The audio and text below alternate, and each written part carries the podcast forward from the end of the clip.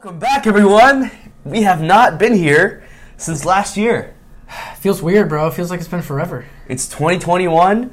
We're here, and what a way to start off the year. Black Monday was earlier this week.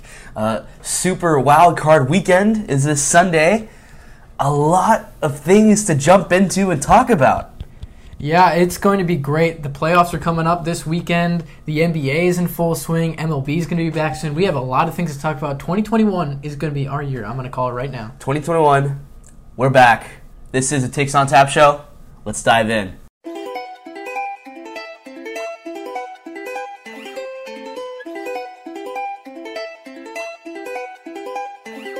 I'ma knock it out the park, Louisville Slugger. Got a chick wearing crop top, nothing else on her. Drop a gear, speed and pass, finish first, burn rubber. Get your girl off of me, bro. No, I don't want her. Don't be talking shit. Welcome in, guys. It's twenty twenty-one. It's a new year. And yes, that lovely song you just heard was Louisville Slugger by Desolate. Go ahead, check out Desolate on Instagram, at Official Desolate. He's on Spotify, Apple Music, YouTube. Description is in the show notes. Louisville Slugger by Desolate. That's a great one right there. Great way to start off the year. It's a banger. And speaking of bangers, Black Monday was earlier this week. Let's talk about the aftermath. Uh, Adam Gase is finally gone. No longer the head coach of the New York Jets. Doug Marrone, even though the Jaguars were super competitive with him, he's gone. Anthony Lynn, coach of the Chargers, he is gone. Mm. Texans are without a coach. The Falcons are without a coach as well, and don't forget about the Detroit Lions. But a big question after the Sunday Night Football game, should Doug Peterson be gone? That's a big question. So obviously the biggest news that happened over the weekend was not the formation of the playoffs as we know it. It was Doug Peterson's blatant mishandling of how he finished the game against the Washington football team on Sunday night. So uh, as we all know, Doug Peterson decided in the fourth quarter he was going to take out his rookie quarterback, Jalen Hurts, in favor of his third-string backup just because he needed reps. That, of course, was a sign to everyone in the N F L, players, coaches, G Ms, fans, that Doug Peterson was throwing in the towel on the season. I can't even believe that he lasted the rest of that game. The players, I, I, have, I haven't heard one player, both in the, in the Eagles organization and out, I haven't heard one player that said that they supported this move. I don't know how you feel about this, but that was, to me, Doug Peterson I don't think is a bad coach. I, I, I think he's definitely had some, some problems with Carson Wentz. Maybe they just didn't mesh. That's fine. Maybe him and Jalen Hurts would have meshed, but he has to be gone after this. That is a... That that's how you get all of your players against you, and I'm sorry, but that's how I want to open the show today.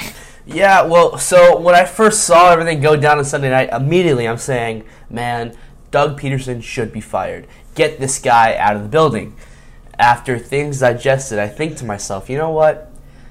This doesn't seem reasonable. I think that this was orchestrated from the top down, all right? He's already got, like, what, four wins on the year? He doesn't have very much leverage. Let me tell you, it's a meaningless game for the Eagles. If the Eagles won that game, they go from, I believe, the number six draft pick all the way up to eleven, all right? Howie Roseman, Jeffrey Lurie, they, I think they orchestrated that. Uh, now, also, Nate Sud- Nate Sudfeld, all right, in twenty seventeen actually broke an N F L record for completions. All right, he was, I believe, seventeen for twenty-one in his uh, debut, you can say, Nate Sudfeld. So he obviously wasn't horrible. I believe Jalen Hurts is much better. But you're trying to win he games. He is the future. You're, you're right. You're trying to win games. Players are there. Every single player on that roster is trying to play their hardest from week one to week seventeen. It doesn't matter what the situation is. They don't care. They're trying to win games. It it doesn't matter that it was orchestrated from the top. Doug Peterson is a coach. He's a former player. He should know these things. He needs to know that, yes, players are trying to win from the beginning to the end. It doesn't matter the situation. Players don't care about a draft pick. They don't care about anything else. They want to win. And Doug Peterson should know if he made that decision and he ended up doing, that's going to fracture the locker room, and he did exactly that. one hundred percent. But when you got four wins, you don't have very much leverage. I believe Doug Peterson wants to keep his job. So you think he was playing for his job there? I think was... he was playing for his job. You listen to the general manager, you listen to the owner, you get the number six pick, but if the and players you do don't want to play, what is asked of you. I don't agree with the move at all. I hated it. Right. I thought it was stupid. But I think there's something larger to that. I, I obviously think that Doug Peterson lied to us all, saying that, you know, it was the plan and he wasn't trying to lose. Look at the press conference. Take a look at it with you, with your own eyes. He he was obviously lying. He's not a very good actor. Not like me, you know. Oh. I'm a great actor, award-winning comedic actor in Miami-Dade County. You are, but supporting comedic actor. But hey, it's okay. Hey, it's okay. It's an award more than me. Back so. to the point. um, I, I think I want to talk about the Giants fans. They okay, are yeah, very yeah. upset, and I guess you have a reason to be upset. You know, you weren't given the fairest chance in the world, but also your team had six wins. I don't want to talk about this too much because the season's over. But let me just say, New York Giants fan from a Jets fan, get over it. Stop crying. Stop the crying. You had six wins, ten losses. Ten losses. A ten-loss football team does not deserve to be in the playoffs. Look, I can make a case for the Washington football team, who did end up making the playoffs at seven and nine. They have I Alex they, Smith. He broke his look, leg. They're a sound football team on the defensive side of the ball. They are number two, and we're going to get into this, but they're second in rush yards allowed. They're top fifteen in pass yards allowed. They have a really solid defense. Now, their offense obviously is is not great at all. Alex Smith has been really inconsistent coming back from his injury. He's dealt with a couple so far this year. Um, so you can say all you want about how bad their offense is, whatever. They won the division. It doesn't matter what their record is. But look, the Giants. Uh, I I could I made the case about four or five weeks ago that the Giants were the best football team in their division. Ever since then, they've played so much worse than than before that point. They I said to them, I said Washington was going to. I said Washington was going to win the division, but I said the Giants were a better football team. I remember saying that on the episode a few weeks ago. And I could not have been more wrong because the Giants played like horseshit. I'm sorry for my language, but they played like horseshit for the last five weeks of the season. Hey, Washington football team, go team, go. But the season's over. Stop your crying. Look forward to April. Let's talk about people getting fired, all right? Adam Gase is gone. As a Jets fan, I'm happy for the organization. Yeah. I mean, I, I think I think a lot of the hate needs to stop. I mean, let's remember, these people lost their jobs. They have families. He's also one of the best have, coaches, and he's at the top percent of coaches in, in football in the world. Exactly. Let's, let's be clear. They have houses. They have little kids. Little kids have to pick up their stuff and move, and they don't want, and they don't know why dad is crying or mom is crying. Let's let, let's calm down, guys. It's very gross what you guys are saying. I hear you. Vector Talks Jets on Instagram. You're a piece of shit. That guy is a stooge. But let's talk about Adam Gase real quick. For some reason, he's just living in my head. Big, big chance. Here's my theory, all right? Adam Gase, Bill O'Brien, these two, they're going to go to the Nick Saban rehabilitation for coaches. Down in Tuscaloosa, Alabama. Adam Gase, I believe, will be hired as the offensive coordinator for the Alabama Crimson Tide. And I'll tell you, Steve Sarkisian, former O C, he's gone over to Texas. Adam Gase and Nick Saban. These two have a strong relationship. Nick Saban adores Adam Gase. He loves him, all right? Go over to One Jets Drive on YouTube, first episode of two thousand nineteen. Nick Saban was on there. He loves Adam Gase. Loves the guy. I would not be surprised if he goes over to college, becomes the O C, and they start winning games. That would be hilarious. Look, I think I, I'm not going to discount Adam Gase's skill as a coach at all. I think that the Jets were badly mismanaged from their previous regime, their previous G M. Uh, they've started to turn around over the last couple years, and I think that their success is definitely coming in the future, and whenever that's going to be. Adam Gase was put in a bad situation. He didn't ah, make it. Whoa, whoa, whoa! He was whoa, put in whoa. a bad situation I, when he no, came in. I, I'm going to stop you right there. All right, all right. As a Jets fan, he was given a lot. He was given Le'Veon Bell. He was given a young, a, a young second-year quarterback, Sam Darnold. Uh, he was given C J Mosley on the defensive side of the ball. He had Jamal Adams, Marcus May. He had pieces. The problem came. The problem came with execution, all right? Execution, bringing his friend Dowell Loggins over from Miami. They got nothing done. The defense did their part. They did for a little bit. Gregg Williams was an issue. He was. But in two thousand nineteen, the offense was abysmal, absolutely abysmal, and the execution was not there. Is but is that on Adam Gase or is that on, on the rest of the, the, the coaching staff? I believe it's on Adam Gase. I, I do believe it. I, I think it's on his play calling. So my point is he was – I mean he was – I don't think he was put in the best of situations. I think he had too much on his plate. Some people cannot handle a lot of things at once. I think Adam Gase is one of those people. That's just what I think. Uh, I think he he had no reason to to start zero and thirteen. He had no, no reason to do that. You can't do that. Away from that, I'll say right here, he's he's going to Alabama. But away from that, right? Yeah. Doug Marrone, he's gone. Yeah. Anthony Lynn, he's gone. I have a level of respect for a pairing between a first-year head coach and their quarterback, a, a, a quarterback and a coach in their first year together. Anthony Lynn and Justin Herbert were playing, obviously, together in their first year. Justin Herbert's a rookie quarterback. I have a hard time letting that coach go and letting them, that coach get fired because it's their first year. You have no idea what's going to happen in the next year and the next year. I granted, yes, Lynn has had a lot of problems play calling over the course of the season. The defense has been bad. Yeah, Justin Herbert, though, has been playing amazing. He's going to win Offensive Rookie of the Year, most likely. He's been the best quarterback in the draft class through one year. So I have a hard time saying why. I have a hard time seeing why we need to break that up. Um, I, there was also a lot of talks about Zach Taylor maybe getting fired. I don't understand that move at all. Joe Burrow hasn't even played this season yet. But back to Anthony Lynn, because he actually did get fired. Yes, he had a lot of play calling issues, but I would always give it one more year. If it happens again, fire him. You could even fire him in, in the middle of the season. That's okay. But saying it, whatever happens in the first season, that's the, that's the only chance that they get together. I don't really see. I don't. I don't really like that move. I don't yeah, uh, I mean, just to compare, Sam Darnold had his coach fired in his first year. We know how that went. But I actually think the Chargers have a very attractive spot if you're a head coach, because we're going to talk about the top uh, head coaches available, or at least our list, right? So this is my list here on our show. So we got Matt Campbell from Iowa State. This guy is a culture builder, one hundred percent. All right? one hundred percent. He's all about culture. He has fire. He's he's just igniting igniting the players. He ignites the offense, ignites the defense. He has Brock Purdy as quarterback. He's not the greatest guy, but they win games, and he's efficient. Imagine if Matt Campbell had a guy like Trevor Lawrence, if he goes to Jacksonville, or if he had Justin Herbert. That is good. Uh, now, the speculation is that he might not leave Iowa State. He's a he's a homey guy. He likes to stay loyal, but if any N F L team can lure him away, that's a win, in my opinion. Matt Campbell started at Toledo, turned a bad program into a winning one. He goes to a two-win Iowa State team. Turns bad program into the winners of the Fiesta Bowl. All right? He turns teams around. That's that's what he's been able to do throughout his entire college career. If he, do, I think he does get a shot in the N F L. I don't think it's going to be this year. I think he is pretty invested in what he's doing with the, with Iowa State. Um, but if he does somehow get to the N F L, like you said, I think it's a very attractive job. I think he's a very attractive candidate. Yeah. Uh, m- m- next guy on the list, Joe Brady. Here's what I say with Joe Brady. When it comes to Joe Brady, it's only a matter of time. It's only a matter of time be- before some team gives him a shot, whether that's next year, the year after, or this year. It's only a matter of time before a team hires Joe Brady. He's already been interviewed by the Texans and the Falcons. My Jets have not interviewed him. I would like them to. But Joe Brady, you know, he was only a graduate assistant four years ago at Penn State. He's From had that a on, crazy rise. He's worked with Sean Payton. He went to L S U, won them a national championship, because I think without Joe Brady, they don't have that fifteen and oh year. Goes to Carolina. Granted, they did not do very well at all. They got four or five wins, but the offense was good. They they, they didn't competed, have their moments. They competed in Green Bay. Yeah, they I, beat the crap out of Washington. Didn't have Christian McCaffrey for most of the season either. So. And they were still productive.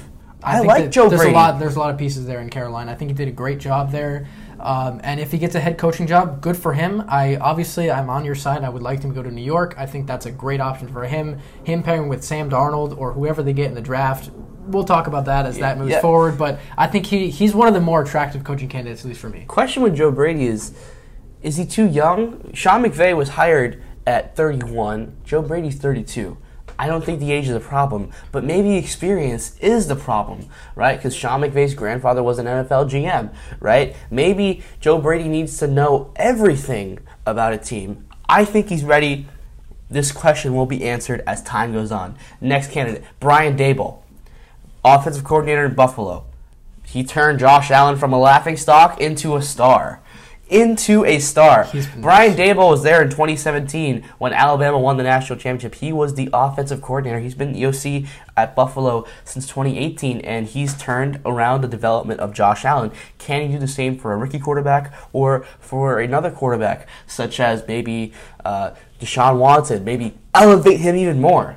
Sam Darnold, elevate him even more. The question with Brian Daboll, and my concern, is I don't know if he can lead an entire team. Maybe he can captivate the offense, but my concern with Brian Daboll is that he would have a co-coach, per se, where he would have a top-tier defensive coordinator handle that side of the ball. And that's kind of what we saw with New York this year. Exactly. I mean, with Adam Gase dealing with the offense, Gregg Williams dealing with the defense. As we saw, they butted heads a lot throughout the season. That just didn't end up working out. So it's definitely a question to, to bring up. But I think Brian Daboll does. He I think he needs uh, another coordinator job before he gets a head coaching gig. But if he does get a gig this year um, at the top level, I wouldn't be all that surprised. Yeah. We got many more, many more. All right, next. Don Martindale, defensive coordinator over in Baltimore. This guy, the Ravens, they've got a great defense. They've had a great defense forever, and he's been so good over the last couple of years being able to put this defense together. He takes every player, and he gives them an identity. I mean, you think of guys, how many defensive stars have come for Baltimore? So many. Marcus Peters, C J. Mosley, Patrick Queen, first-rounder, playing out of his mind. For sure. He takes an old Calais Campbell, and he, he looks like he's twenty-six again. Yeah. Uh, Don Martindale would be a great fit for any team. Any team who needs a coach, I think Don Martindale would really go in there. Even though he's a defensive guy, I think he could really get into the skin of any player on a roster. All right, Eric Bieniemy, one of the one of the top tier ones, right? Andy Reid's right hand man. My concern with Eric Bieniemy is that he doesn't call the plays. He doesn't call the plays. How much do you really know if you don't call plays? Yeah, and I think it, it does put it, it's a little bit interesting because last year Eric Bieniemy was talked about as becoming the Browns coach. Um, but obviously, as we saw, that that was that went to Kevin Stefanski, and so maybe there's something there that we're not seeing. Maybe Bieniemy doesn't have the experience as a play caller, as you just said, and that could be the big difference. But Bieniemy deserves a shot. He's obviously has the credentials as an offensive coordinator because he just won a Super Bowl with the Chiefs. So he he's there's something there, but the play calling thing is a question. Yeah, I, I think the right fit for Eric Bieniemy would, would to be to go to a team with already uh, a solid roster. I don't think Bieniemy could be a team builder, right? In a situation such as going to the Jets or going to the Jaguars, even the Lions, I'd say. I think Bieniemy would be a better fit in Houston, where he has a quarterback, he has a key piece on defense, J J. Watt, Whitney Mercilus. And and tackles leader Zach Cunningham as well. Yes, and also he's on the left side he has Laramie Tunsil. I think that would be a better fit for him rather than building a team from the ground up. I just don't know if he can handle it. I don't doubt any of these guys. They're in the N F L for a reason. Of course. It's just my speculation. I think the whole sportscasting business is just a big guessing game, and the key to it is who could have the best sounding guess. Of course, yeah. Right. Whichever guess sounds the best is probably going to be the one that most people agree yeah, with. Yeah, so. I, I love the thought of Eric Bieniemy in, in Atlanta. He's got Matt Ryan, Julio Jones yeah. on the offensive side there of the ball. Todd Gurley had a solid year. Let's talk about another candidate who the Falcons just interviewed, Todd Bowles. Todd Bowles, that, that's a name we haven't heard in a couple of years. But defensive he, coordinator in Tampa, yeah. former coach of the Jets. He got ten wins his first year, and then it went all downhill from there, and that was the issue, right? Building the team. Todd Bowles was inherited with a very old veteran roster in his first year. He got ten wins. After that, they got younger. They they wanted to build the draft. Mind you, the general manager at the time in New York was not a very great drafter, but it was a team-building situation, and Todd Bowles essentially failed. Would that be the concern with Eric Bieniemy? Yeah, I, it's definitely a question. Exactly. Um, I got one candidate for you who I think could be a fit, but there are some questions. My guy, uh, Matt Eberflus. Matt I don't Eberflus. know how you feel about this, but one of the things that we've been talking about on this list is culture builders. He is definitely, without a doubt, a culture builder. This Colts defense has, they just have a go-out-and-get-him attitude. Granted, the pass defense has not been great the second half of the season, but one thing that you see across the entire rosters is these guys just go out and make plays. Darius Leonard is a maniac across the field. Justin Houston has a revitalizing career in Indianapolis. The secondary, Kenny Moore's been playing great. Xavier Rhodes revitalized his career, and that's all thanks to Matt Eberflus. So the question is, can he command a whole team? We don't really know how he'd be able to do with the with an offense, say, of one of these teams. But I think that the, his his ability to build a culture is definitely there. I like Matt Eberflus. I do. Uh, let me give a non-biased opinion. I think the Jets hire may be good for the Jets. I don't know if it'd be good for Sam Darnold, but it'd be good for the Jets, for any team, really. I think Matt Eberflus can definitely get the job done. Uh, he's been in Indianapolis uh, when actually Josh McDaniels got hired. McDaniels brought him over. He left. He stayed. Frank Reich comes in, and the The, the two really clicked. I like Matt Eberflus with any team out there. Lions, Falcons, Chargers. That could be yeah, a good one. I think it'd be good. Once again, I think it's the same thing as you were talking about before, though. I think there's definitely a question is, can he actually build a team? So Jaguars, I don't really see that as a good fit because they just have so many questions on both sides of the ball. The Jets, I feel like, could work because they do actually already have some pieces. The Jaguars are a mess right now. I think out of any team in the N F L, they clearly have the worst roster. So it's going to be a question to see how that works if he if Eberflus somehow gets a job with, say, Jacksonville. Yeah, real quick about Matt Eberflus, my favorite pairing with him would be uh, the Chargers because they do need help on defense. Yeah, and I, that would be great. Lots of help on defense. Their offense has been clicking, clicking, but their defense has been the thing that's really given them up, in, which is why they've lost so many games this past year. Justin Herbert knows what he's doing. He played incredible. yes, on defense they don't have Derwin James, but still, I think Eberflus could be a good pick for them to be to succeed Anthony Lynn at head coach. And you can't forget about Robert Saleh. Ooh, not at all. Cannot can't forget do. about Robert Saleh. Don't don't sleep on the fact that the 49ers had an under five hundred year. Their defense played good, they did. and they were missing a lot of pieces. Robert Saleh, the players really get behind him. He had interviews with the Lions, the Falcons, and the Chargers. Yeah. That's what we know right now as we're filming. I like Robert Saleh. What do you think, Brandon? I think he, he would be definitely be a good fit. The defense, I, I think it's one of the more underrated defenses in this league. Yes, it was extremely inconsistent, especially to begin the season. But Robert Saleh, I wouldn't discount him as a guy who could really come in and, and try to build a team.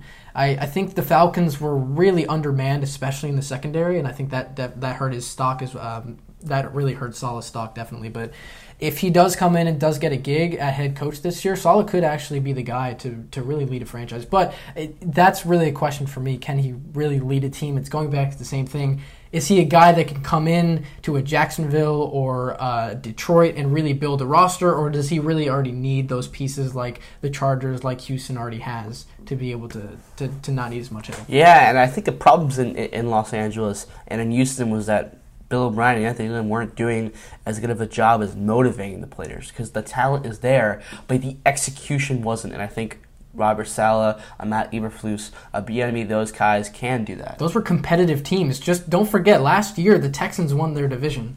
And the Chargers have been good over the last couple of years, and Justin Herbert looked great this year. So these are two competitive teams that really just need that guy to give him a push. I'd, I'm going to go back for one quick second and talk about a guy who already has a gig in the N F L. Um, his team did not play that well this year, but the Giants and Joe Judge, that's a culture right there. Yes. Granted, their team is not good, and they had a lot of problems throughout the year, but Joe Judge built a culture. And I love the way that he did that. He said they're going to compete for sixty minutes, and that's exactly what you want to hear as a player. If you're a player who's thinking about who's a free agent, who's trying to come to a team, and you have the Chargers, you have Houston, you have all these teams on your list, and you hear someone like Joe Judge say, hey, this is the type of team that we're going to play, and you have to be ready to play for it. That's exactly what you want to hear, and that's what these teams need. Yeah, and, and I love all of that, but final stretch of coaches. We're going to go to the college side, all right? Mm-hmm. The biggest surprise In, in the N F L coaching bucket that we've seen, Dan Mullen? Really? Oh, boy. Head coach of Florida? No. The same Dan Mullen that lost three in a row? The same Dan Mullen that let Marco Wilson throw a shoe to get them out of the talks for the college football playoff? The same Dan Mullen who on a press conference said that, oh, we'll find out if a two-loss team makes the playoff after we beat Alabama. Really? That same Dan Mullen? The same Dan Mullen who sits there after he gets blown out in the Cotton Bowl and pouts like a baby saying, oh, well, you know, we had a lot of our players opt out, so it really wasn't that fair. We could have opted out if we wanted to, but we still played anyways. That Dan Mullen? There's really? a di- there's a difference between building a culture and being confident and just being a complete dick. Like, he's saying, oh, we could have opted out if we wanted to, but we're not that type of team. That's basically what he was trying to say. You're making excuses. I understand if it's a twenty-two-year-old kid saying that, but you're a grown man. Yeah, come on. Mister Steve Spurrier Junior, as a lot of people call him, I don't like Dan don't Mullen like, at all I, in the I N F L. I think he needs to stay in college. Look, you could stay at Florida, be successful, maybe make a college football playoff if you want to. But you, you're not a good fit in the N F L, and that's just that. Let me tell you, that Mike Gundy, like, alpha male crap might work in college, but I don't think that's going to work in the N F L because those are thirty-five, thirty-six, twenty-eight-year-old big men who ain't going to take any bullshit. And let me tell you, I don't think Dan Mullen is equipped to handle that. I think he could talk down to a nineteen-year-old kid who just wants a scholarship, and he can motivate him. I just don't think Dan Mullen can do that to a pro who's yeah, getting paid millions you, and millions There's the of dollars. College approach and the N F L approach. With college kids, you can kind of bully them. You can kind of get in their skin. You can kind of get or in their act head. their age. You can yes, act or act their age. As a forty-year-old man in your, in your mid-forties, you can act like an eighteen-year-old and bring Kodak Black to the locker room and have your Instagram with all your fancy chains and all that, and that'll bring in recruits. But that's not going to work in the N F L. These are grown men. This is their job, and they're trying to win football games because in college, they're just trying to get to the next level. But the N F L is the end of the road. So the only thing left to do is win games. And if there's a guy who's trying to act like a dumbass, then you're not going to win games, and they're not going to want you there. I mean, look, criticism aside, let me say he does have a good offense. He does have a good offense. He has a great offensive mind. I think he would work as an offensive coordinator, but his defense is just god-awful. We, we just saw it. His defense was one of the worst in the S E C. Yes, Kyle Trask this year statistically blew everyone out of the water. Yes, he finished last in the Heisman voting out of the finalists, but their offense was clicking this year, and I think that's been the case for the last couple of years. But defensively, you can he can't succeed at the it, N F L level like that. Yeah, I, second I to last in the S E C. Offense was great. I love it. Right? If, if I'm going to be not biased, he has a great offense. Great job, Dan Mullen. It's coming from a Miami guy too. Exactly. This is this is true non-bias right here. And, and I, I just don't think it would work in the N F L. And if it did, I would need to see some change. I would need to see some change. Yeah. Uh, now, shot in the dark, but the interest has buzzed up a bit. Lincoln Riley again, year after year. They talk Lincoln Riley. Oh. Lincoln Riley. What if he goes and coaches Justin Herbert? What if he goes, builds a team in Detroit? I, what if he helps out Deshaun Watson? I, you know, as much as as cool as that would be, I don't think it's going to happen. Takes a new quarterback in Atlanta. You know, trade, only, trade away Matt Ryan, draft Justin Fields. Yeah, there's a select few guys, at least right now in college football, that could succeed. I don't think he's one of them. Okay. Nice take, Brandon. Final coach, all right? And this coach is only exclusive to one team. Urban Meyer to the Jacksonville Jaguars. Urban Meyer, yes, the Urban Meyer that retired. He has health problems. He didn't want to take a job at Texas because of that. Didn't want a job at U S C because of that. But Urban Meyer, the buzz is just getting bigger and bigger. They got the number one pick. How about the top college coach with a top college prospect? Urban Meyer, I think it could work in the N F L. Let me say, he was a coach at Florida. He's got a nice house in Florida, in Central Florida. Yeah. Jacksonville is not too far. No, not he knows too far. That area well. And why, Trevor Lawrence. Why couldn't Urban Meyer go to Jacksonville? I think it's a big thing. I, I, I honestly wasn't that surprised that Urban Meyer was thinking about getting going to Jacksonville, because there's a big difference between a college quarterback and the best quarterback prospect since Andrew Luck, which is Trevor Lawrence. That's really enticing, and especially if it's at the N F L level, and especially if you're already in Central Florida, it's just a little bit of a drive away to Jacksonville. And mm, I, I honestly am not that surprised. Will it work? I don't know. Is it going to happen? I don't know, but it's very interesting. And even if it doesn't work, if you're Jacksonville, you want to draw people in. You want Sunday night football games. When's the last time the Jacksonville Jaguars had themselves a Sunday night football game?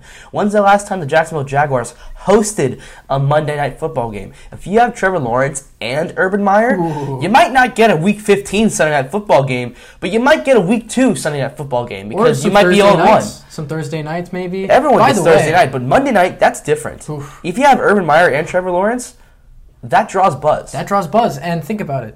Instead of having Josh Lambo on your banners outside the stadium, you could have a pairing of Urban Meyer and Trevor Lawrence sitting outside those banners. That that draws people in, and I honestly would love to go see that. Yeah, we've been to Jacksonville, and let me say, the amount of Josh Lambo uh, posters all over the place. All over the place. They they need some stars. Look, he's got some nice hair on him, that, but like Trevor Lawrence, Urban Meyer, primetime football, that's pretty enticing.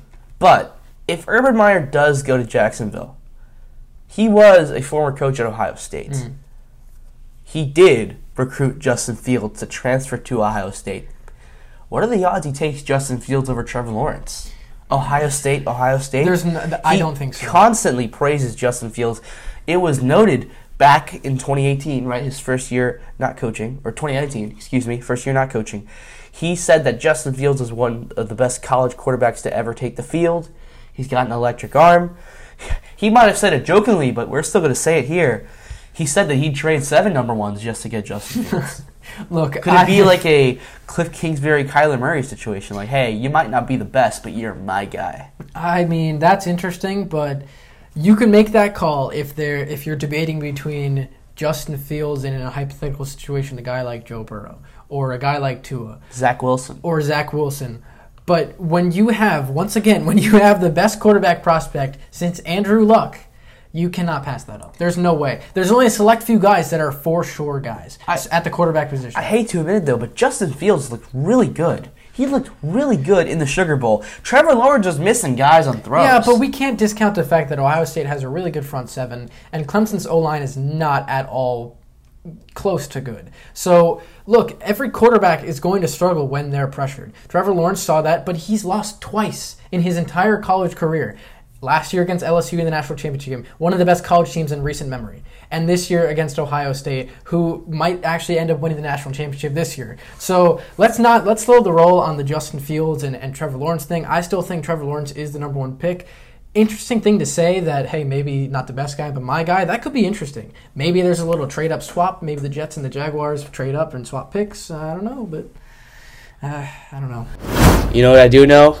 Odyssey Collective is a brand dedicated to bringing the entertainment that inspires us to the clothes you wear. Their apparel thrives in minimalism and comfort, giving you the ability to express who you are with your favorite films and T V shows. Of course, their most recent collection, Coming of Age Collection, John Hughes films, those iconic movies, alright, alright, alright, movies like Dazed and Confused to Ferris Bueller's Day Off.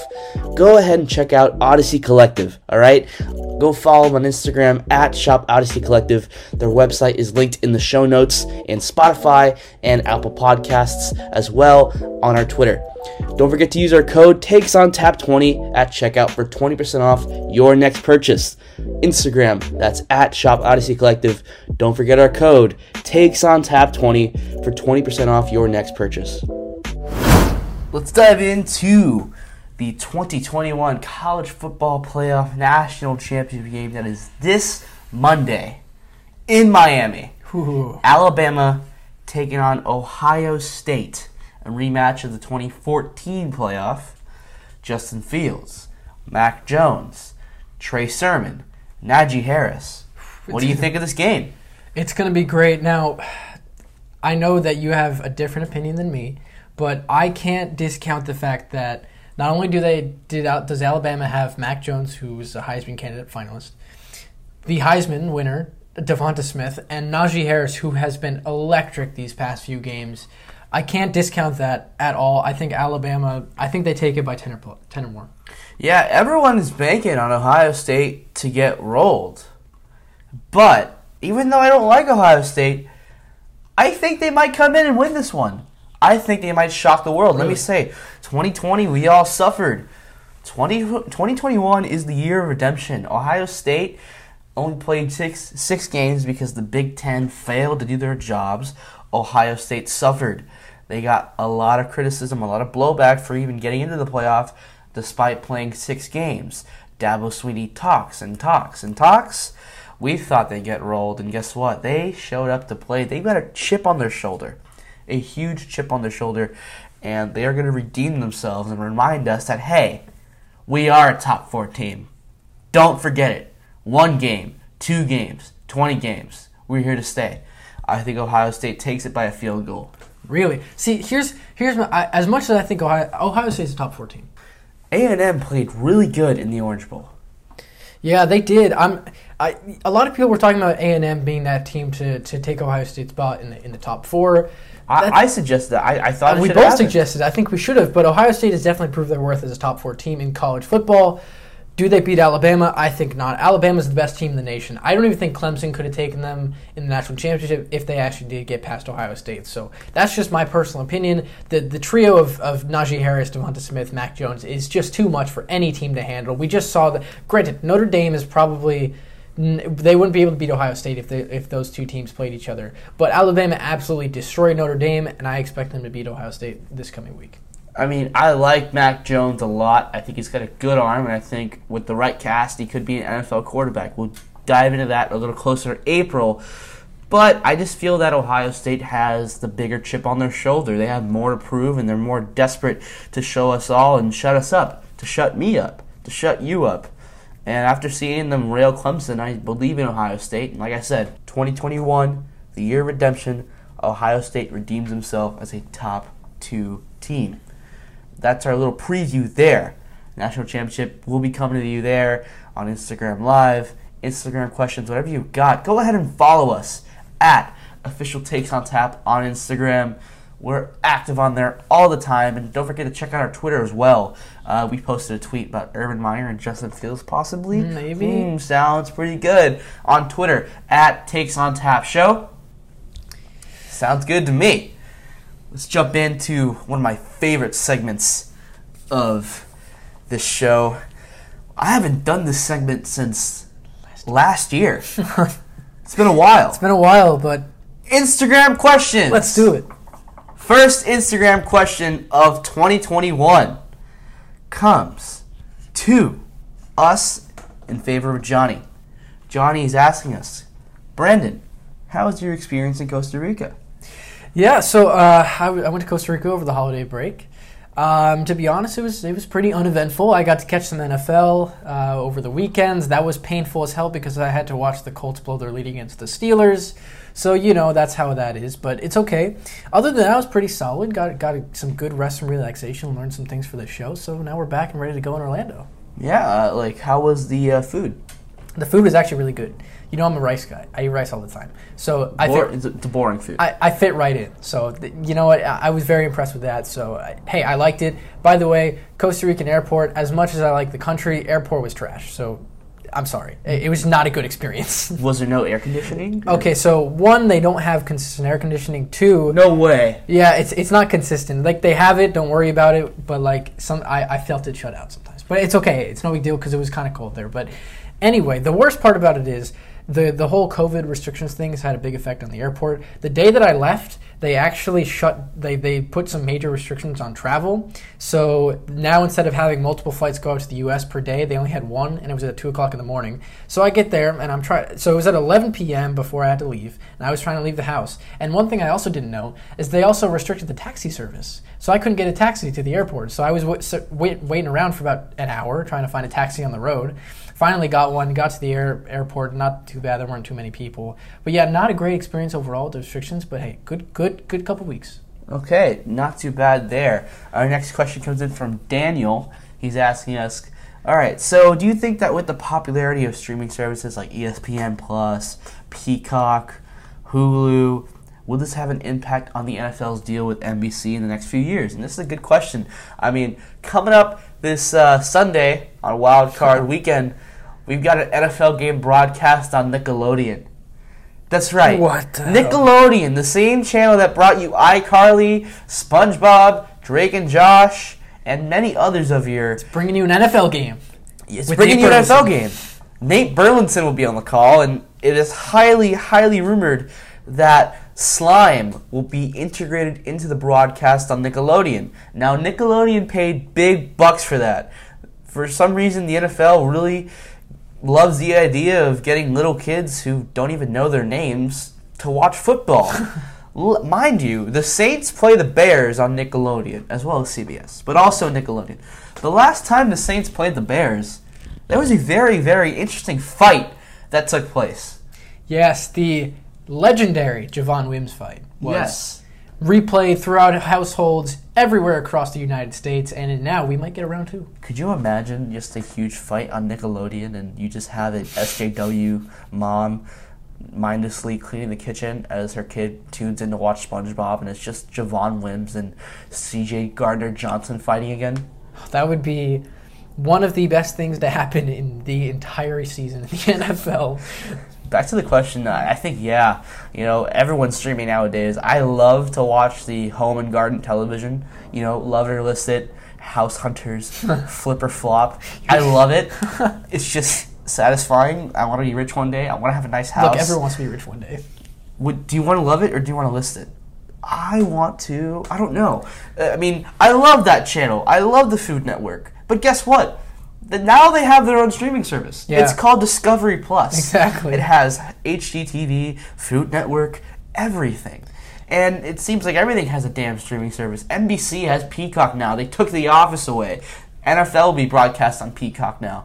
So I think that definitely will have a huge impact. You just saw it back in November.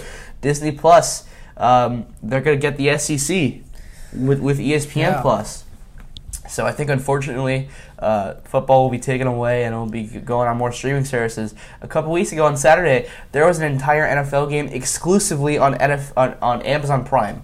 They've been doing that for a couple years, but though. exclusively, yeah. not even simulcast, mm. exclusively on Prime. Here's the thing, and though. It actually failed. Yeah, that's because true. It, did fail. It was very choppy.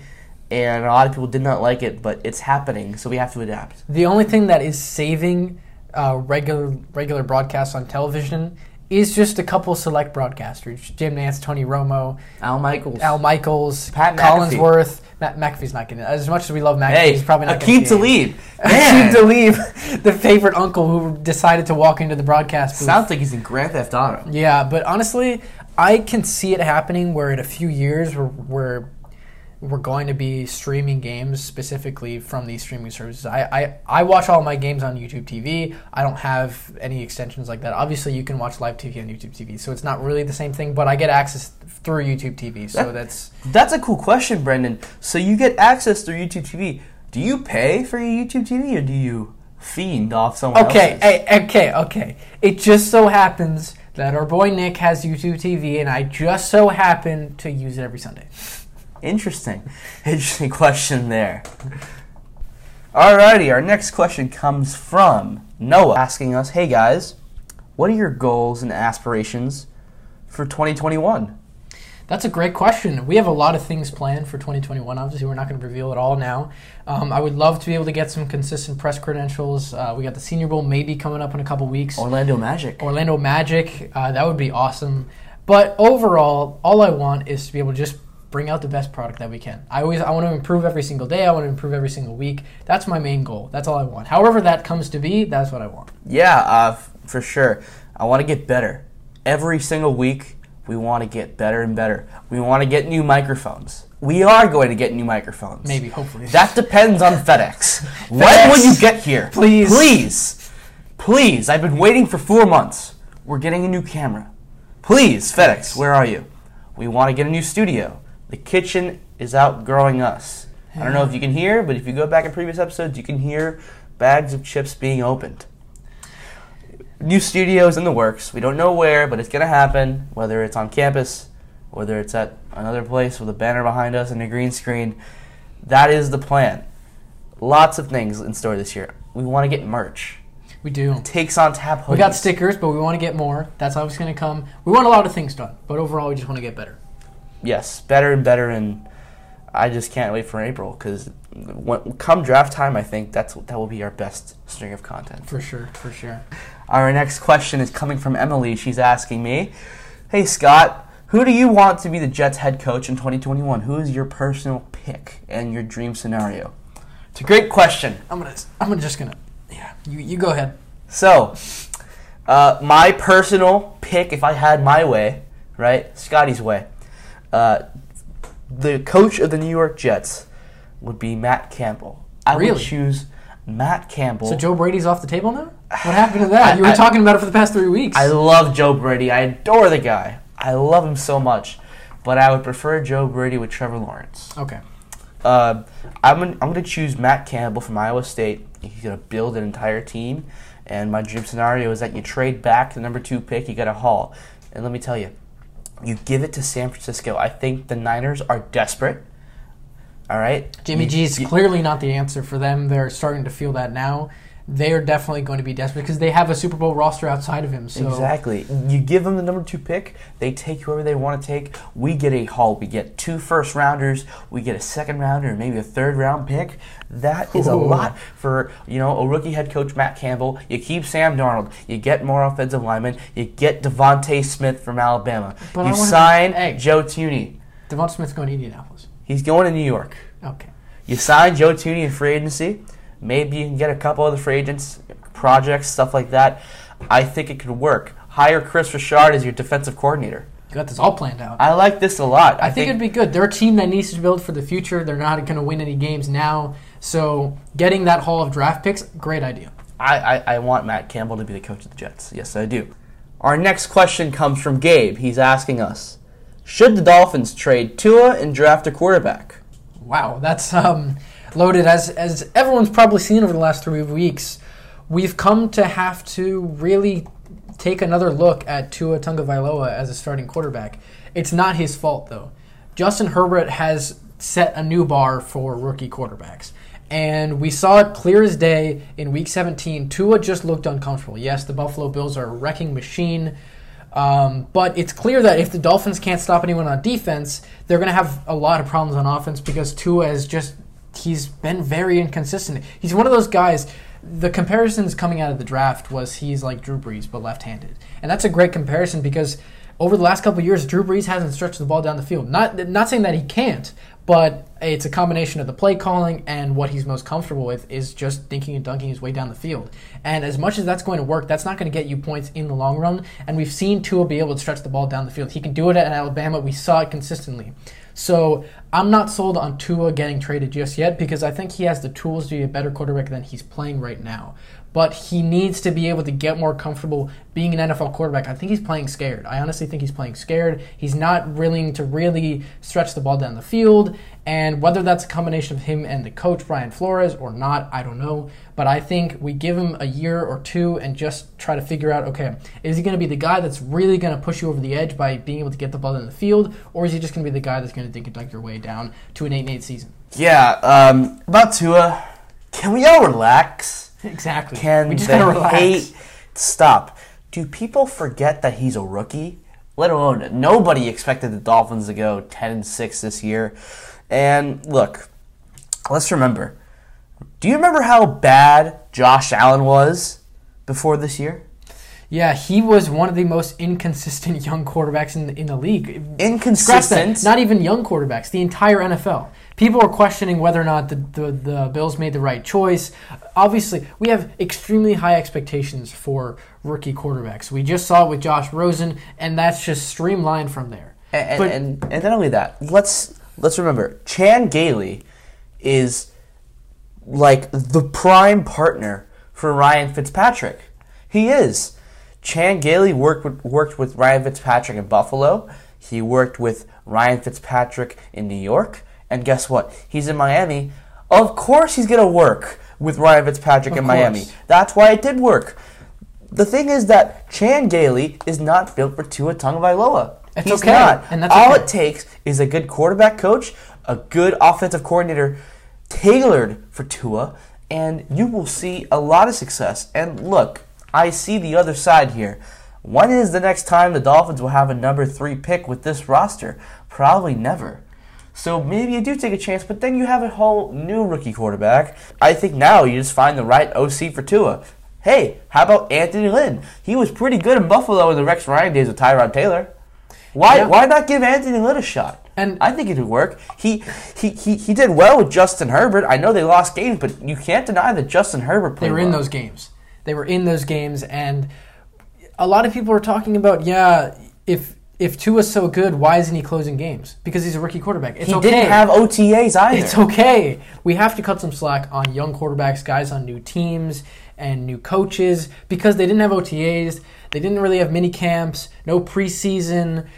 Look, Ryan Fitzpatrick has proven that he can close games, and that's why they put him in, because the Miami Dolphins were trying to make the playoffs. It's not like this was – if this team went five and eleven, if they went six and ten, four and twelve, whatever, and they had no shot at making the playoffs, Tua probably would have been playing all those games to get some reps.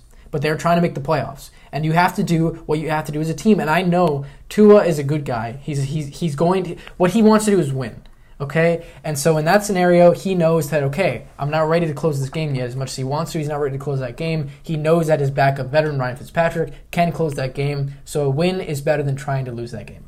In yeah, my opinion. one hundred percent. And I think next year you part ways with, with uh, Ryan Fitzpatrick. And you, you bet all your chips on Tua. I think that's what you do, because we saw glimpses of goodness, right? I mean, you don't need to throw for five hundred yards every week for your team to win games. They have a good running game. I think with the number three pick, they take an offensive lineman. Maybe Penei Sewell, if he falls. If he falls, That'll yeah. be good for Miami. And I, I think you put more around Tua. Remember, all of his receivers were out as well. All they have is DeVante Parker, and he can't stay healthy. Yeah, and he he's had trouble, problems stretching the ball down the field. It's not like they have guys that can also go get those deep balls if Tua decides that he wants to throw them. I, I like your decision. Okay, you got to go all in on Tua. If it doesn't work, then we can bring up the questions. But right now, without preseason, without O T As, without any minicamps, we can't call this season a make-or-break one for Tua, because this is his first year in the N F L. one hundred percent, but, I mean, I, I don't think there's any chance that the Dolphins move away from Tua. Chris Greer said Tua's our guy. Brian Flores said that Tua's our guy. I think the only people who want to move on from Tua is just people who want clicks and people who don't know football. Pretty much it. Yeah, well, that does it for Instagram questions for this week. nice batch to start off the year, mm. and they get better and better every week. Yes, I sir. love the Instagram questions. That's part of the, the episode every single week. Love Keep getting questions. them coming. But you know what else I love? Wild Card Weekend? Wild Card Weekend. You know, we love Wild Card Weekend. There's nothing better than watching six games in two days featuring some of the best teams in the National Football League. But you know what? There's one thing that might just top it all, and that's the Kong Beer Bong. We've been looking for that perfect solution to a warm summer day. Scratch that, the perfect solution to Wild Card Weekend. And we found it in the Kong Beer Bong. Their E V A foam chills your drink longer so you can party harder. It's personable and portable. Use our affiliate link in the show notes or on social media for a discount on any of your future purchases. Now back to the show. N F L playoffs, they're finally here. Didn't think we would get to this point. And you want to know what the, one of the best parts is? I get to watch an N F L playoff game on Nickelodeon. Yeah, you do. You also get to watch six N F L games in a span of, six postseason N F L games in a span of two days. Three games Three games per day? day. Oh. One o'clock, four o'clock, eight o'clock. I love it. Love Brandon, it. What's our first game online? All right, Saturday, one p.m., Indianapolis Colts seven seed taking on the two-seeded Buffalo Bills. The line right now is Buffalo's favored by six and a half. Um, look, Buffalo's the hottest team in the N F L. If I wanted to, if this week was the Super Bowl and I was picking a team, I might pick Buffalo. Wow. Uh, I think right now I would stay in this week. I don't know about if, if things are going to change in three weeks, but as of right now, my pick to win the Super Bowl, the Buffalo Bills.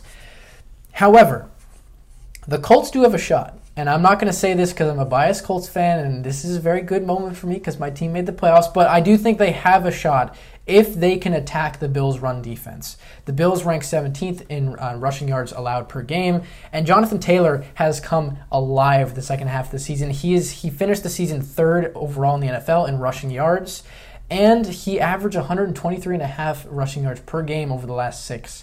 So it's a really big question. If Jonathan Taylor can show out and have a one hundred plus yard game, they have a shot. Now, Josh Allen and his band of receivers has been a wrecking crew throughout the entire year.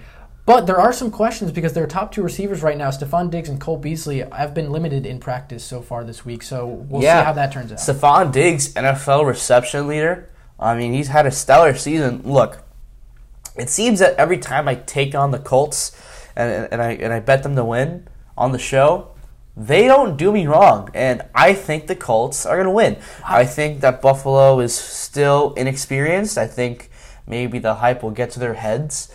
Um, I just like Phillip Rivers here. I think it might be his final season. Last time he was in the playoffs at twelve and four, he got demolished by Tom Brady and the Patriots way back when in twenty eighteen. Way back. Um, I think this is re- this is redemption for Phillip Rivers, and you said it earlier. Jonathan Taylor finally broke into his own. He finally had his own, like, one hundred plus yard, multiple touchdown performance. Broke he, for two fifty-three week seventeen. He wasn't, uh, like, a sidekick to, to Nyheim Hines. No, not he, at all. He was his own guy, and I loved to see it.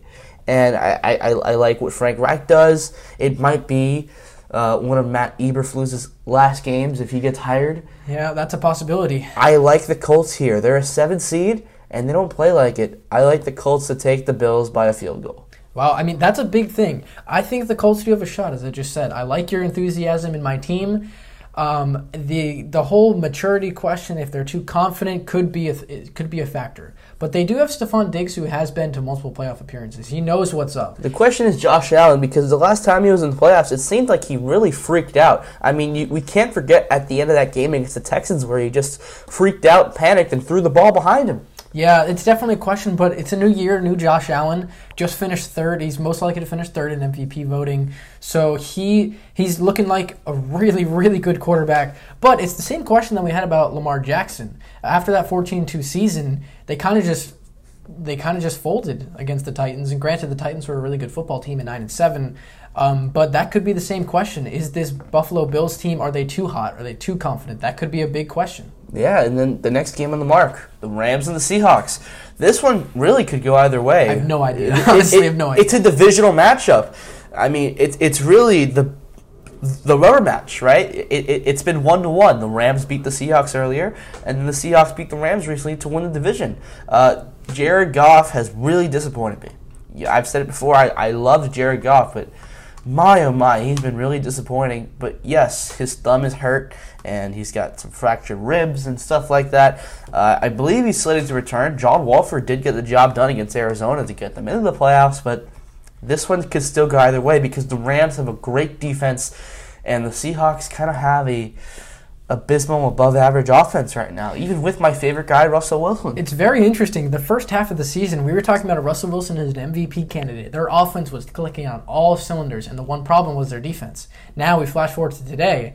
The Seahawks haven't allowed over twenty-three points or a three hundred yard passer since week nine. They can't score. The Seahawks can't score anymore. Uh, it's it, like they're trading one side of the ball for the other. Okay, if your offense is going to be good, the defense has got to be bad, and now it's the opposite, so it's extremely interesting. Okay, Jared Goff has been one of the most interesting quarterbacks throughout the N F L for the last few years. When he's dealing with pressure, he has completely folded, and granted, a lot of quarterbacks are that way. But the the fact that he's very married to his first read, and he has a lot of problems when his pocket collapses. He is mobile, but he's not the most mobile guy in the N F L, so he does have a problem escaping pressure, and that's a big thing. And if he's not one hundred percent, and if he has an injury on his thumb of his throwing hand, that's going to make it even worse. So it's going to be a big question if Jared Goff can put together one of his performances that he was having a couple of years ago, because as of right now, I can't trust him enough to win this game, and that's why I'm picking the Seahawks this week. Yeah, and I I, I want to pick the Rams, but they're three and three in their last six games. They lost to my Jets, and they also lost to the 49ers, and if you want to win big in the playoffs, you can't have losses like that. I want to take Los Angeles. I love Sean McVay, but I'm going to go with Seattle because of the experience. Yeah, and the line does agree with us. Negative, uh, the Seahawks are favored by three and a half, so that's something. All right, next game on the line Saturday night. The Tampa Bay Buccaneers will take on the Washington football team. Go, go team, team go. go! Alex Smith in the playoffs after a miraculous comeback. The seven and nine Washington football team win their division and become the third team under five hundred to make the playoffs, and they could be the third team to make the playoffs at seven and nine and win a game. Crazy that the other teams have actually all won a game after having a losing record. Hey, it's not about the record; it's about your your spirit and the way you play. It's all about one game. So, what we got here? The line right now, Bucks minus eight. So Tampa Bay's favored, and quietly. Quietly, as they've gotten less media coverage, they've been playing really good. Yeah, over the last four games coming out of their bye week, they're four and oh. They've averaged thirty-seven points, and they've also put up scores of forty-seven and forty-four in consecutive weeks to end this season. The Buccaneers now, obviously their passing game is one of the best in the N F L. They're second uh, overall in passing yards per game at two eighty-nine. And the I mean, you can't you can't discount Tom Brady, Mike Evans, Chris Godwin, Rob Gronkowski. You could be put in. I don't even have enough fingers on one hand to name their weapons on offense. Antonio Brown. Antonio Brown. Tom Brady made Antonio Brown two hundred fifty thousand dollars just by throwing him a couple touchdowns. Yeah, that's crazy. But the Washington football team, a lot of people don't talk about them. Oh, they're seven to nine, whatever. Best defense in football. One of the best defenses in football. I probably would give them the edge as the best right now. They are second in the N F L passing yards allowed per game. Chase Young is just a a a, a beast to be reckoned with. I he mean, wants Tom. The guy is a rookie, and I think he's already a top five defensive end in the N F L. He is one of the most surefire picks that we've had in the last couple of years. I mean, guy is a rookie, and I think that next year he might be a part of the ninety-nine Club in Madden. Wow, that's a bold claim. I mean, I would put him maybe in Defensive Player of the Year conversation, but ninety-nine Club's a big one. He's got a big jump, by the way. He wants Tom Brady, and let me tell you, Tom Brady, you don't want to mess with him come January, February. Be careful what you wish for, Chase Young. But he's a little experienced when it comes to this. Exactly. Um, I think if Washington could just stick to the run, stick to what they do best, give the ball to Terry McLaurin, he will catch it, he won't drop it, scary Terry. They have a chance here. I would not be surprised at all if Washington got the upset. I mean, they are at home. Yeah, all you have to do, in my opinion, if you're Washington, is you just have to get your offense on the field and get them to stay there. Because every single second that you give the Bucks, they're going to be able to score on you. Could, so, could Tampa Bay even keep up with uh, Washington's defensive line? I don't think their offensive line can handle it. I think it's that's the that's the X factor for me. It's going to be that defensive versus offensive line of the Bucs and the Washington football team. If the Bucs can hold up and they don't allow a lot of sacks, I would say give it over under at two. If you can allow two or less, I think the Bucs have a great chance to win. If they allow more than two, it's going to be closer again than people think. Well, who are you taking, Brandon? Tampa Bay or Washington? That's tough. Um... I'm going to take the upset pick. I'm going to Washington. Yeah, I'm going to go with Tampa Bay. I, I I think Tom Brady prevails. I think they give the ball to Leonard Fournette more. Uh, Mike Evans, he's looking strong. Antonio Brown looking good too. Um, I'm going to go with Tampa Bay. And um, in Tampa, they get what they wish for, a playoff win. You know, interesting fact, though. We put a poll up on Instagram for every single wildcard game. This was the only game that every single person voted for one team. one hundred percent of people voted for the Tampa Bay Buccaneers to beat the Washington football team. So we're going to oh, see how that goes. No. That makes me the only person out of On the Takes on Tap show, our followers, our our listeners, everyone, I'm the only one who goes for Washington football team right now. So we'll see if that pays off. I might look like an idiot. I, I love Washington. I just... This is a different animal. This isn't... It's a different animal. This isn't the Steelers. This isn't... This is the Bucs. This is the playoffs. It's time to lock in. How about this? I, I hope Washington wins, but I think Tampa will. Okay, win. That's fair. That's they, fair. They, fair enough there. Okay. Right? So... Sunday slate. Let's open up. The Titans and the Ravens. Remember last year, fourteen and two Ravens take on the surging Titans. Derrick Henry emerges from the ground up. December Derrick. Well, this time, the Ravens, they didn't have as good of a year this year, but they come in uh, winning six in a row, I believe, right? Five. Five in a row. And everyone's talking about the Ravens, the Ravens. They've had a great winning streak, but Brandon, could you break down the Ravens winning streak for me? Okay, so... The Ravens have won five in a row, and they've averaged thirty-seven point two points per game. That's a pretty great number. You would say so, right? Yeah. Their combined record, though, of the teams that they beat was twenty-eight, fifty-one, and one. Only one of those teams finished above five hundred. That was the Cleveland Browns in one of the games of the year. We actually picked it as one of the best games of the year. But outside of the Cleveland Browns, they faced some dumpster fires. They faced the Giants. They faced the Bengals. It just hasn't been... It was expected that they would take these games, um, but still... It's. I, I would still pick the Ravens in this game. I, I, I like the line. It's at minus three right now, favored by the Ravens. I think they're they, they're clicking at the right time. And yes, the Titans are much different than the Giants and the Bengals, but still, I think they they they have a much more rounded, well-rounded team as of right now.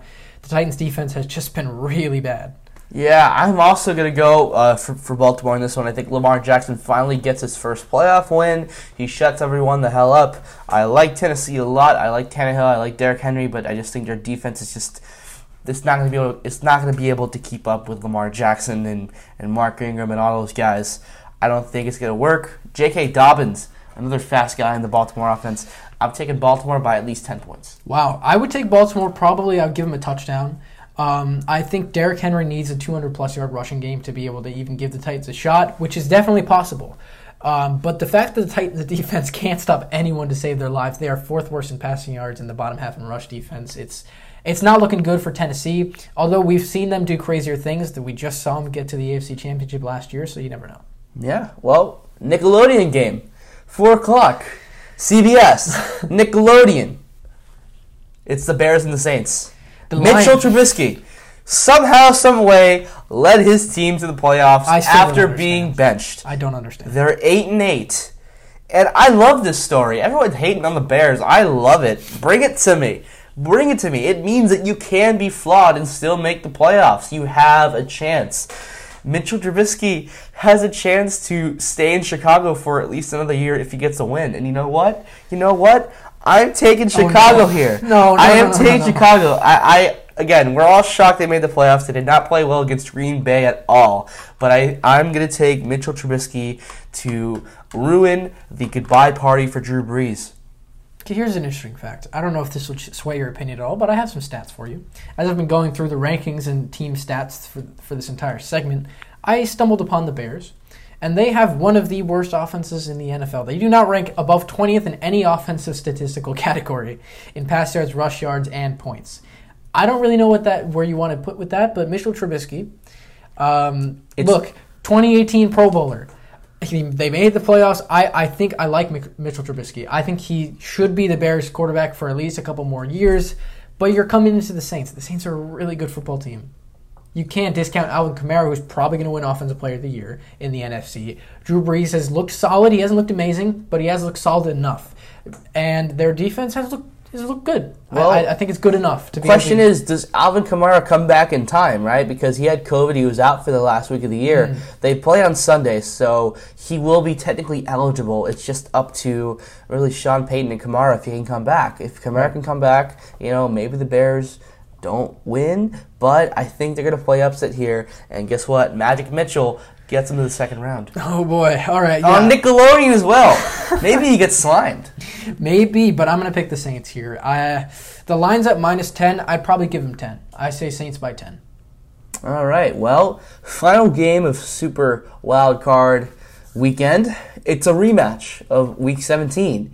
The Browns, this time in Pittsburgh, against the Steelers. Another divisional matchup. It's going to be very interesting. The Browns had some trouble beating uh, Pittsburgh's backups in Week seventeen. And in addition to that, they they do have some COVID problems that have been coming out uh, over the last couple of weeks. Right now, Joel Bitonio, Olivier Vernon, both out of the lineup. But the most important one, arguably, is their head coach. Yeah, Kevin Stefanski is out this Sunday uh, with COVID nineteen. So think about it. Uh, Cleveland's first playoff appearance since two thousand two. Yeah. And their head coach is out. Joe Bitonio, he's out. He's been on the Cleveland Browns roster for seven years. He's been a star offensive guard. And guess what? Guess what? After years of losing, after uh, going one and twenty-something for, for two years in Cleveland and that whole regime, he stood there by it. They finally make the playoffs, and he can't play because of COVID. That's a tragic story there. Yeah, it's uh, it's very tragic for him. Kind of reminds me of the whole Joe Thomas situation. He never made the playoffs uh, as a member of the Cleveland Browns before he retired. Um, but there's one key for the Browns. There's actually two. But there's they, they need to do one thing on offense and one thing on defense to be able to even have a chance against Pittsburgh, which I do think they have a fair chance. The line is is very much favored towards Pittsburgh, and I think it's a little bit too much so. But on defense, they need to shut down the pass game because the Steelers can't run the ball. We've already established that they cannot run the ball. And we've seen over the past couple weeks the Steelers can pass the ball. Ben Roethlisberger, prior to contrary belief, he can actually he can actually still sling it. And, you know, they they do have a bunch of guys, Deontay Johnson, Chase Claypool, Juju Smith-Schuster, who can go get the football. So if Cleveland can shut down that passing game, I think they have a pretty fair shot on offense. They need to get Baker protected on play action. That's one of their biggest facets of their offense is him getting out of the pocket and kind of forcing that defense to have to guess whether or not he's going to run or throw the ball. Yeah, I think my, my biggest key for for for Pittsburgh um, and, and the Steelers' offense, Juju Smith-Schuster, no more TikToks. No more TikToks. You can't have more TikToks than uh, you know receiving yards you've had in a game. Can't yeah, happen. Can't do it. Stay off the field. Stay off the logo. Uh, but despite that, despite that, yes, uh, we got to keep Baker Mayfield protected on play-action passes. If you're the Browns, we saw it in person on play-action passes. Baker Mayfield is electric. He's like a completely different quarterback. They got to get the run game going, and it, sometimes they make boneheaded decisions. The offensive coordinator Alex Van Pelt has been good, but sometimes I just question everything. That game against the Jets two weeks ago, they had all of their wide receivers out, and you have Kareem Hunt and Nick Chubb, yet Baker Mayfield still threw the football fifty-five times. Very that interesting happen. Call. Can't do that. Granted, the Jets do have a good run defense. Let's not let's not discount the Jets' defense in the front seven. But still, fifty-five times when you have Kareem Hunt and Nick Chubb. Your, your, your top targets were Austin Hooper and Harrison Bryant, two tight ends. Not not good enough to pass it fifty-five times. But Cleveland's got to be really, really, really complete to to get the victory. And even if it wasn't Cleveland, even if it was any other team, when you got to play a team on a back-to-back basis, it's going to be hard for any team to win. Like, even if it's Kansas City playing the Raiders and they beat the Raiders one week and they got to play them next week, especially in a playoff matchup, I don't know if they can do that. Yeah, any team really at all, cool. It's hard to play them back-to-back. For sure. That's why football's a different animal, and I think for that reason, Cleveland kind of get the short end of the stick. Yeah, I mean, combining COVID and, and everything that's happening, the fact that they got to play a team back-to-back, they've struggled offensively over the past four or five weeks. I don't know if this is in their favor. I'm going to – look, I'm going to – the line's Steelers minus six. So I would take the Browns at plus six, but I still think the Steelers take it by field goal. Yeah, I mean, mind you, the score of last week's game was twenty-four twenty-two Cleveland, and they had Mason Rudolph starting. Yeah. So that in itself isn't a good thing. Like I said, Cleveland's got to be complete. But I'm going to take the upset. I'm going Cleveland Browns. Wow. By a field goal. I okay. think all these games will be very close. Yeah. This is shaping up to be an incredible Super Wild Card weekend. I can't wait. Brandon and I are excited for next Tuesday. All right. Brandon and I will be making an appearance. We're going to get interviewed on the Falco Takeaway on the Worldwide Sports Radio Network. It's going to be a fun time. We'll be in there. Join in with the boys. Ask some questions, talk sports. It'll be great. Can't wait. It'll be great. Can't wait. Can't wait. And it's going to be a great year ahead of us. a lot of things in store. Uh, listen to Desolate, Louisville Slugger, streaming on all platforms. We love our sponsors. This was the Takes on Tap show, sponsored and presented by Belly Up Sports. I'ma knock it out the park, Louisville Slugger. Got a chick wearing crop top, nothing else on her. Drop a gear, speed and pass, finish first, burn rubber. Get your girl off of me, bro, no I don't want her. Don't be talking shit.